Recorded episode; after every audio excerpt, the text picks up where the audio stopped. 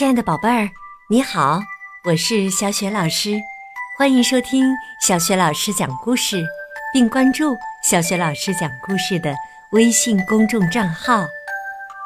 下面，小雪老师给你讲的故事名字叫《下雪天的温暖礼物》，选自中国少年儿童出版社出版的《开心的米粒茉莉》系列。这个绘本故事书的文字是来自新加坡的吉尔皮特，绘者克雷斯莫雷尔，由葛冰译创。好啦，接下来故事就开始了。下雪天的温暖礼物，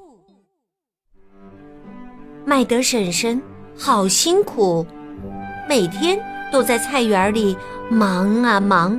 从早忙到晚，他的菜园是世界上最棒的，那里什么菜都有，全都一排排整齐地长在地里。一天，米莉和茉莉来到了菜园儿，米莉吃惊地大叫：“哎呀，麦德婶婶，您怎么躺在西红柿地里呀？”茉莉。也吃惊的大叫：“难道摘西红柿需要躺在地上吗？”原来麦德婶婶的腿摔伤了，米莉和茉莉赶紧找来斯米利医生。麦德婶婶说：“要是我能死在这里，多好啊！”米莉说：“您不会死的。”茉莉说：“您肯定能活到一百岁。”斯米利医生说：“六个星期后啊，你就又可以走路啦。”哦，六个星期！麦德婶婶大声惊叫：“我不能六个星期不管我的菜园子！”米莉和茉莉一起说：“别着急，麦德婶婶。”我们会帮您照看菜园的，米莉说。我们还会给您一副毛线针和一些毛线。茉莉说。您可以织一条冬天用的毛毯。斯米利医生说：“嗯，真是个好主意。”我不喜欢织毛毯。麦德婶婶不耐烦地说。我宁愿待在我的菜园里。他一边不停的发牢骚，一边开始慢吞吞的织毛毯。我离不开我的菜园啊！几天过去后，麦德婶婶织啊织，一小块毛毯织出来了。他的牢骚比以前少多了。到了月底，麦德婶婶疯狂地爱上了织毛毯，织啊织，她织得越来越快；织啊织，她织得越来越开心。米莉和茉莉高兴地说：“我们的麦德婶婶再也不发牢骚了。”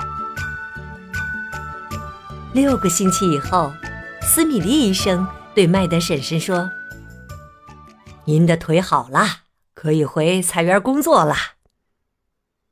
麦德婶婶织毛毯上了瘾，她认为织毛毯才是她最重要的事情。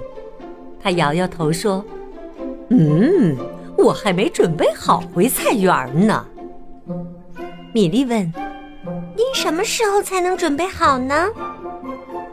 麦德婶婶摇摇头说：“哎呀，这可说不好啊。”因为我还没织完毛毯呢，茉莉问：“您什么时候才能织完毛毯呢？”麦德婶婶摇摇头说：“我也不知道织出多少条毛毯才能过足瘾呢。”麦德婶婶不停地织啊织，织的毯子堆得越来越高。米莉和茉莉不停地缠呀缠，把剩下的毛线缠成了线球。缠完了线球，他们还要赶去照顾麦德婶婶的菜园儿，他们好累呀。当堆起的毯子把麦德婶婶挡住的时候，米莉悄悄地说：“我们是不是应该把斯米利医生找来呀？”茉莉说：“绝对应该。”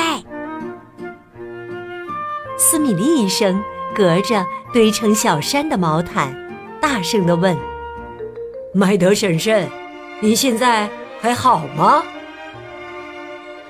麦德婶婶坐在堆成小山的毛毯后面，不耐烦地说道：“没看我正忙着织毛毯吗？别来打搅我。”斯米利医生向米莉和茉莉吐了吐舌头，说道：“这次我也无能为力了。”一直到冬天，开始下雪了，米莉和茉莉。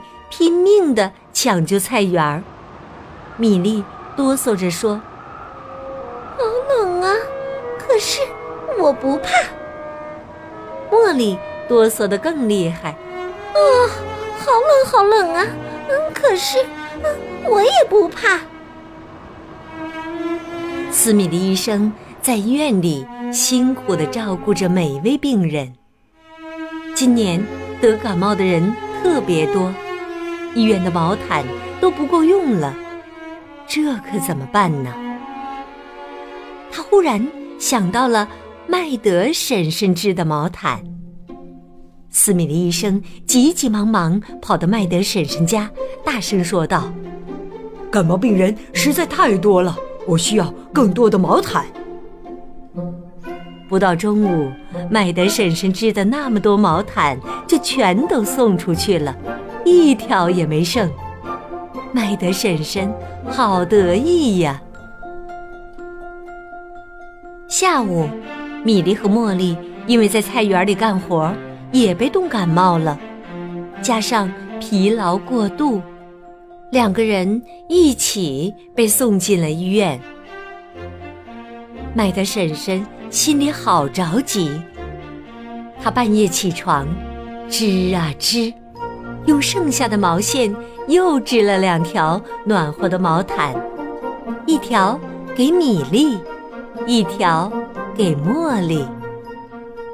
第二天早上，雪停了，麦德婶婶又回到菜园里干活儿了。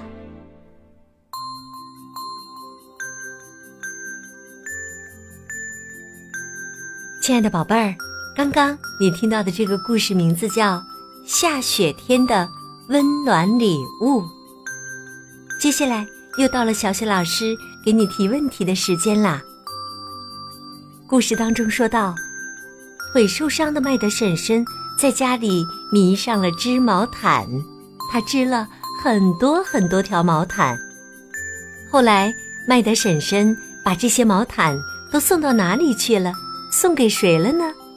如果你知道问题的答案，可以通过微信告诉小雪老师。小雪老师的微信公众号是“小雪老师讲故事”。好啦，宝贝儿，小雪老师在微信上等着你啦，我们再见。